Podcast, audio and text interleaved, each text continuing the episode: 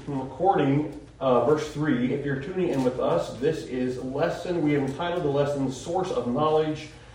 Key text, First Peter chapter one, verse three. According to, as his divine power, hath given unto us all things that pertain unto life and godliness through the knowledge of him that hath called us to his, to glory and virtue, whereby are given unto us exceeding great and precious promises, that by these you might be partakers of the divine nature, having escaped the corruption that is in the world through lust. And we'll stop right there for just uh, for the time being. Uh, this whole series is on spiritual warfare. Now there are two. I'm not. I don't do a lot of reviewing, uh, but I want to review these two uh, summary statements. Two. Uh, two different perspectives. Perspective number one on spiritual warfare is hand-to-head, hand-to-head, oh, not hand-to-head, head-to-head encounter with demonic hordes by uh, which those demonic hordes are conquered and held at bay through certain prayers, incantations, tactics. Spiritual warfare involves cunning people and cities and fighting for those kind of things and all these kind of incantation prayers. That's side one. Side two is trust the Bible. Spiritual warfare is not a battle over territory. I'm telling you, spiritual warfare is a battle over truth. And we have one source of truth, and that is found in God's Word. And so we don't have to have all the other uh, accoutrements. And I, I just I, I thought maybe if I can find this sample real quickly here, I might read just a sample of what I'm talking about when it comes to, for example, in Neil Anderson's book about binding Satan. God has granted us the authority to bind what shall be bound in heaven. In other words, we have the spiritual capacity to discern God's will and then, confident in the finished work of Christ, proclaim it in the spiritual realm. We have authority over demons as long as we remain strong in the Lord and operate in His strength. Uh, Ephesians chapter six. The effectiveness of binding the strong man, Matthew twelve, is dependent upon the leading of the Holy Spirit and subject to the scope and limits of the written Word of God, et cetera. And all these help. Here's a help prayer if you want to help finding freedom. Uh, usually I read, Dear Heavenly Father, I take my position with Christ, seated with Him in the heavens, because all authority in heaven and earth has been given to Him, and I name, now claim that authority over all the enemies of the Lord Jesus Christ in and around this room and around so-and-so. So what they have done, they've taken the authority. Remember at the, in Ephesians chapter two, I'm thinking correctly if I am, He has exalted Christ that His name is above every name, and at the name of Jesus every knee shall bow. We have the privilege. It's as if we were already seated in the heavenlies, yes, but we are not the Lion of the tribe of Judah. We are not the one who the Father is going to turn all things over to His power. We're not that. Now, we have the privilege to be with Him, but we can't say Jesus did, Jesus' ministry on earth was not what He's turned over to us. And Ephesians chapter six, turn over there, and we talked about this last time. Ephesians chapter six, interesting book. I'm I'm on this. I'm on a new book now, but this I just finished this one a couple of days ago. Uh, Truth and Territory. He said, you know, the art. We get so caught up sometimes in Ephesians chapter six. I'll try to hold all these things together. I'll do my best. Sometimes I might get on a rabbit trail or two. I'm on my next book or two. So there we are. Uh, most important book, of course, is the Bible. That's what I'll emphasize to you tonight. This is our sole source of authority. But when you come to the armor of God, Ephesians six ten, bind your brother, be strong in the Lord, by his might. Put on the whole armor of God that you may be able to stand against the wiles of the devil. Pause for a moment. How is it that Paul is able to speak? Does he know anything about Roman armor? Oh, house arrest four years? Oh, uh, hello? Yes. He knows a lot about it. Put on the whole armor of God, that ye may be able to, here's our word of the hour. Stand, thinking, stand.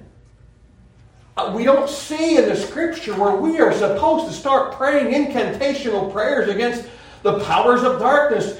We are to stand against the wiles of whom? The devil. His schemes, his, his things. I'm telling you, if we can, if we'll just stand, it's going to take all we got. All we have with Christ giving us His power to stand. He's not told us to go out there and whip up on every demon. It's just, it's contra, oh, just against, it's just going to be, it's called counterproductive, thank you, for us to fight. How are you even going to trust? How are you even going to name demons? They want you to find the names of these demons and call on them, and you must, when you talk to them, you must tell them to do these things. And Yes? I would say chapter and verse, please. Yes, thank you. Chapter and verse. And that's exactly, if you want to sum up the entire lesson tonight, chapter and verse, please. And that is it. God's not promised. I've told you different times when you witness to people, don't start bending the ear, but get information, yes. Become a friend, yes. And then go right to the gospel and use the word of God. For the Bible says the wages of sin is death. But the gift of God is eternal life through Jesus Christ our Lord. You're, you're meandering around and being able to talk about fifty thousand different subjects and taking up an hour. It's not what God's promised to bless. Now, you have to balance that. You don't want to come in and listen, you just no, become my friend. And then work right up quickly, work right around to. I had the privilege of teaching Bible study at the Boyd County Center uh, for six weeks in a row. Woohoo! It's going to be exciting. I'm definitely going to, my brother and I said, what are you going to preach on? We're going to preach on something, bring the gospel around to them. But that's, but you become a friend, and you, but you have to, you need to get the gospel. That's what changes lives. That's what we need. Someone praying is what we need, the world needs. What the world needs now is Jesus, Christ as Savior. And I know it's not what the song says, but I'm telling you what the Bible says. And all songs that laid aside, we'll stick with the Bible. Now, there are some very good hymns. I'm not trying to lay those aside necessarily by any means. But here we go. So we're standing. For we wrestle not against flesh and blood, against principalities, against powers, against the rulers of the darkness of this world, against spiritual wickedness in high places. Wherefore, take unto you the whole armor of God. And that is in a tense, in the Greek language, you just take it once and put it on. You need the whole thing. That you may be able to withstand in the evil day, and having done all to, and the next word, stand. I, four times we had the word stand in those four verses. Stand therefore, having your loins girded about with truth, and having on the breastplate of righteousness, and your feet shod with the preparation of the gospel of peace, and taking the shield of faith, and the sword of the Spirit. Now, I did that intentionally. Sometimes we look so much at the armor, which you can do a little bit, but see, Paul has traced those six themes through his epistle up to now, and this is the capstone. Now, to this draw analogy, you put on these six things, the truth, the gospel, the righteousness, and we're going to equate them to the armor of the Roman soldier. So now, put on the, the truth. Look at the whole armor of God, and maybe stand except, wherefore stand therefore having your loins girded about with truth. That's what you need. It's not so much about what the loins cover, it's about the truth of God.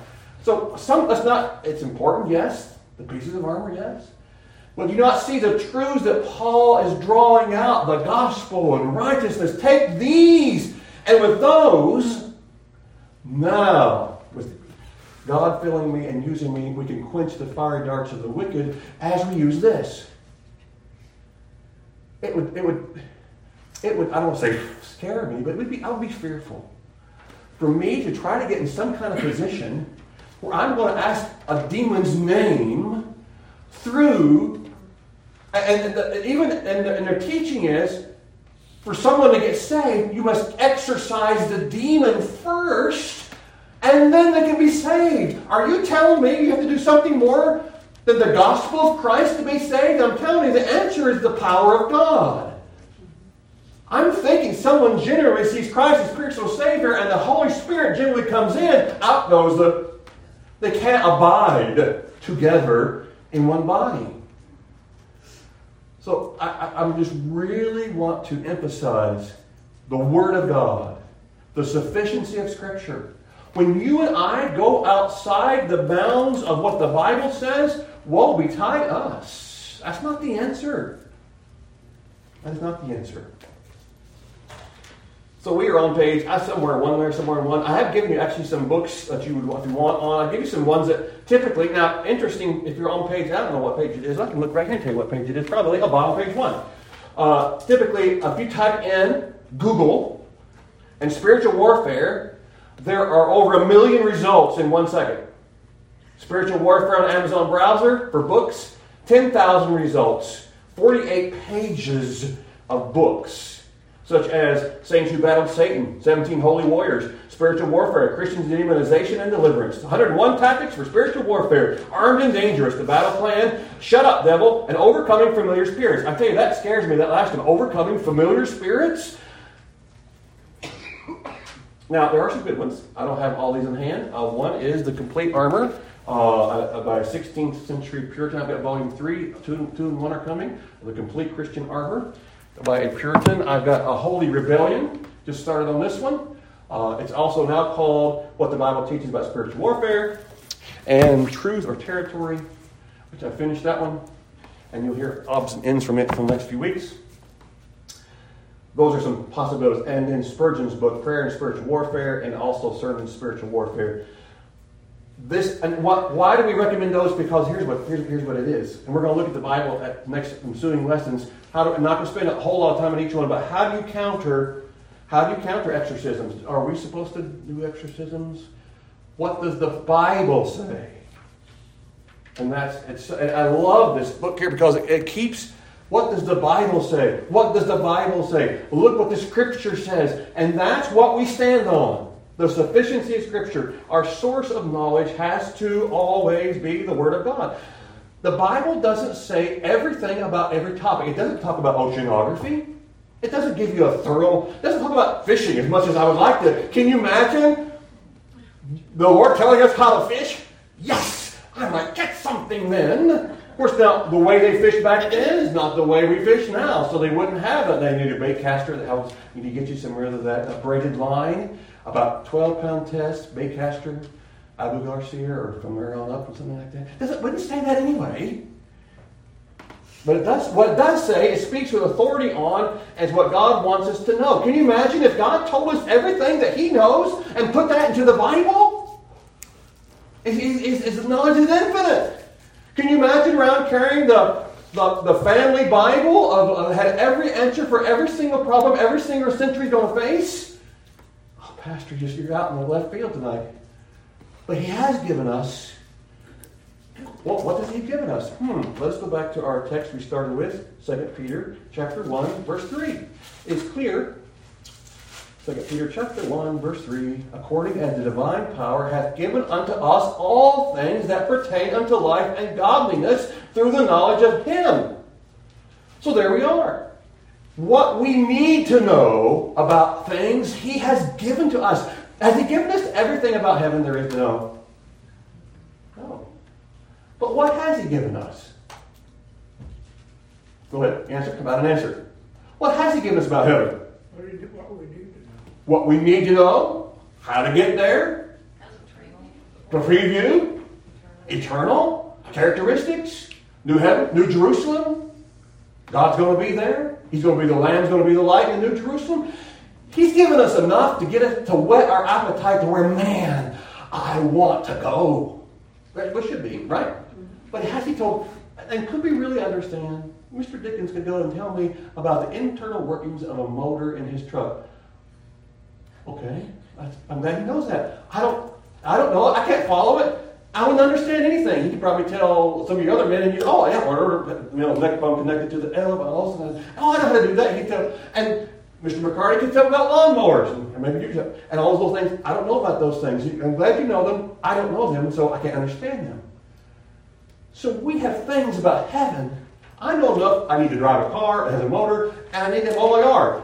Okay, and I know that's what I and I've got enough knowledge to know those kind of things. I don't know enough to have a mower that has brakes on it, but I do know I have enough to have a mower. There we go. You see what I'm saying? He's told us what we need to know. If we had to fight demons and exorcise demons and do all these incantational prayers and call on and name these evil spirits, find out He would have told us. He doesn't say that in Scripture. So every time you see these spiritual warfare books that go on about how to pray for the exorcising of demons and how to how to build a hedge, you, they're outside chapter verse, please, outside the scope. And, and, and I'm, Christians write these books. Absolutely, they're Christians. They've just gone off on the wrong. They've gone off on the deep end. I'm, I'm afraid, and I'm going to be careful. So what is it we are to do? Look at uh, Acts chapter seventeen. Acts chapter seventeen. Are we to do hand-to-hand combat to find out? Are we supposed to be looking up the names and researching the names of the plagues of past? Con- no, and find out what demons? No. It's, it should make, put the, I won't say the fear of God, but it should put the fear in us that Michael wrestled with, with for what, the body of Moses? Uh, wasn't there an angel that kept Michael from coming down to Daniel for twenty-one days? With the spear, uh, or the prince of Persia, or the prince of Persia, or somebody hindered me?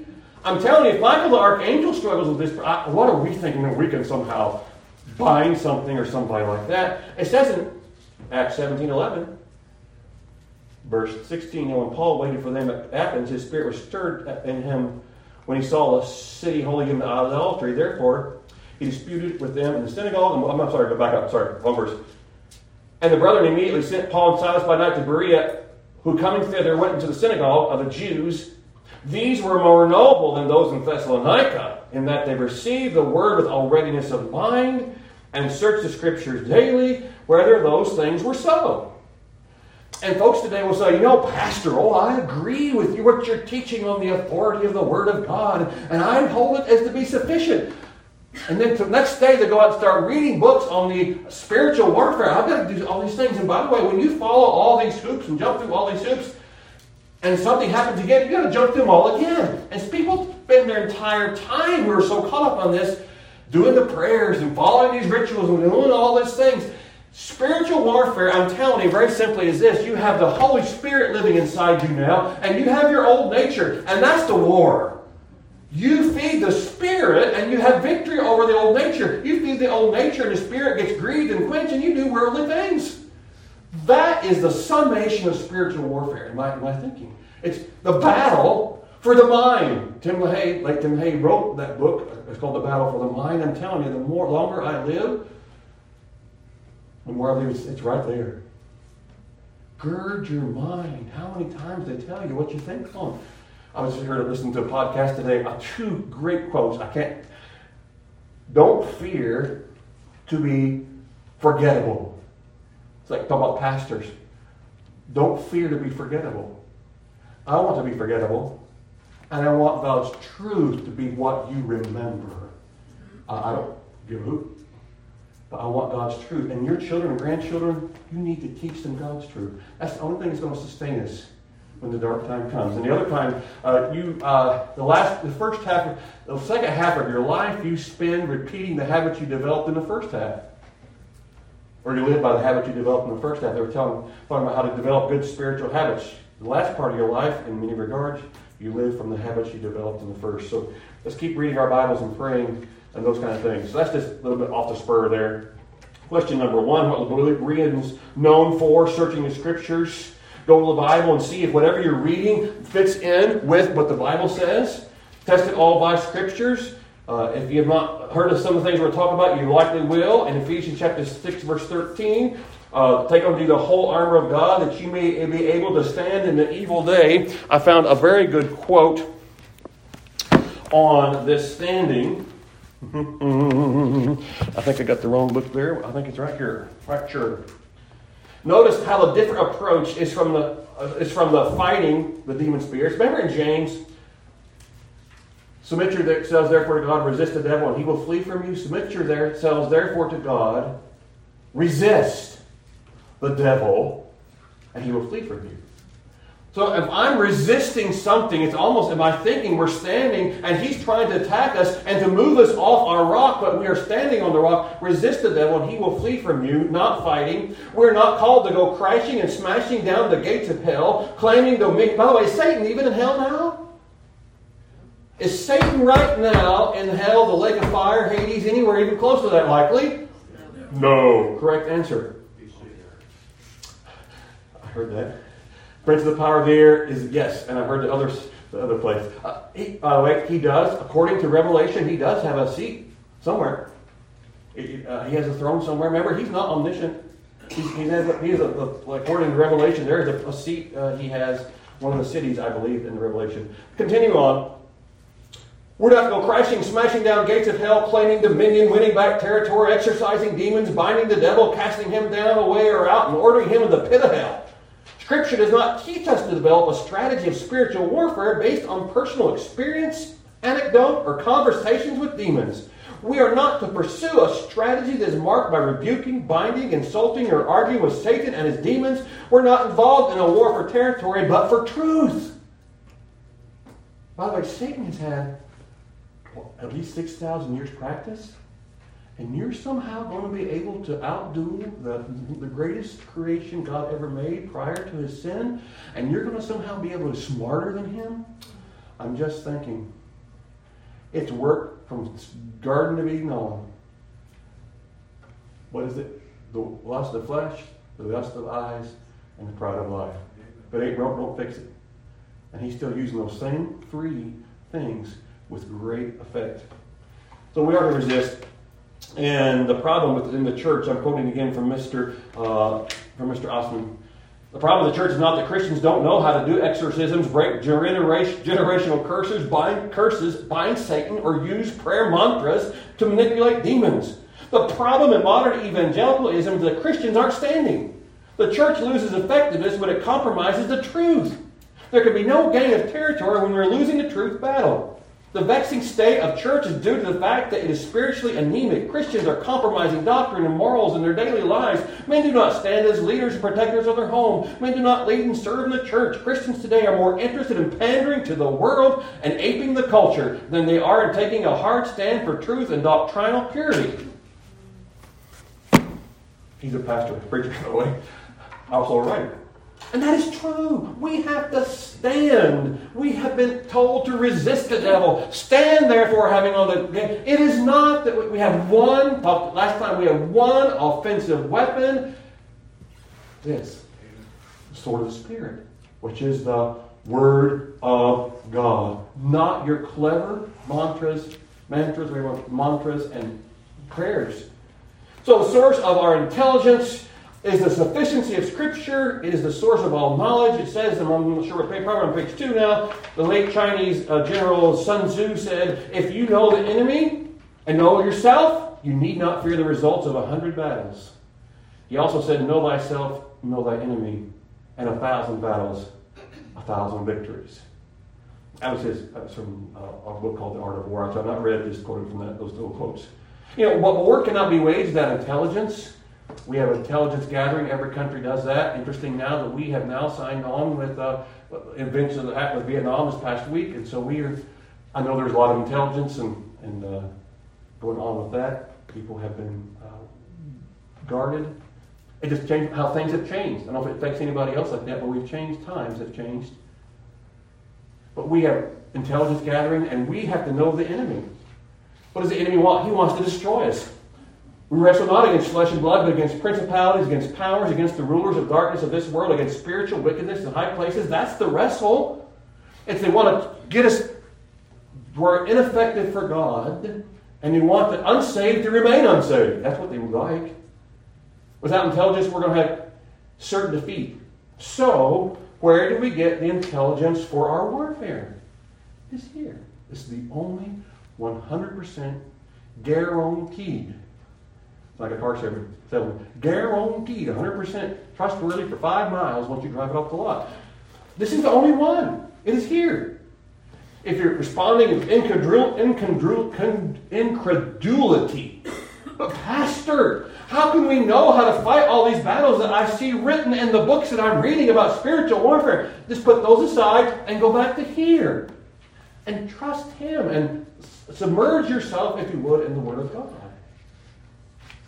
There are a lot today now, I don't think it's our church necessarily, but a lot of churches today have bought on so many, and other churches have bought on to this spiritual warfare battle, and and they're, and, and, so, and some churches, and turning to Titus one two in closing, and some churches, it's like there's a demon behind every every corner. And then and then some churches have you confess, every week you confess the demon of Uh, a habit, the demon of this, the demon of my cursing, and we're, we're supposed to get all those out of our, our bodies, and then the next week I have to come back and do it all over again. That's, listen, we are to be growing in our nurtured admonition of the Lord. This is the spiritual warfare. It's what God has given us, and can we trust Him? As you're turning to Titus one two, perhaps you're already there. What a wonderful verse this is. You commit it to memory. In the hope of eternal life, which God that cannot lie promised before the world began, Titus one two, in the hope of eternal life, which God that cannot lie promised before the world began. So I'm telling you, we can trust him, can we not? Lots of comments, yep. Just a moment.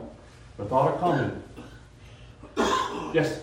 I think I've witnessed about three different situations where somebody could have been uh, possessed by mm-hmm. demons. One was Kim Davis up at the federal building, mm-hmm. outside this man was yelling, uh, remind Gail and me of Adolf Hitler. Mm-hmm. He seemed uh, see the hate. And he's just so, so terrible. Yeah. Hate.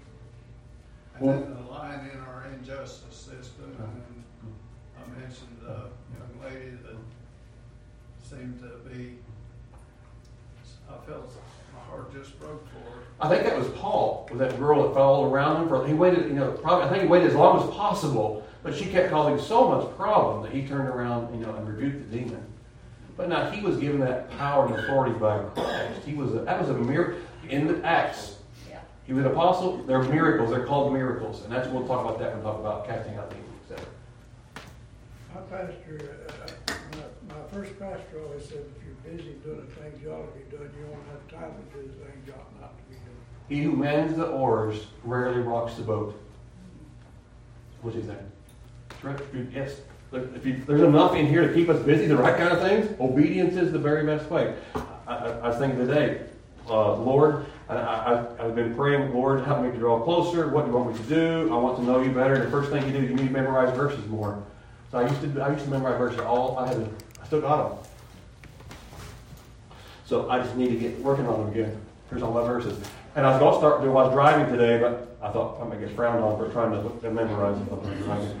So I didn't do it. So just use your mind, Stephanie. When I first got saved, I, I witnessed a lot. You know, I memorized a lot of verses.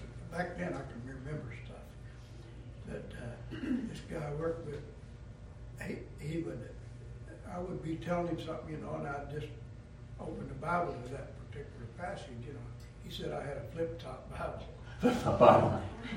That's a flip-top cigarette pack, you know. But that's a good point.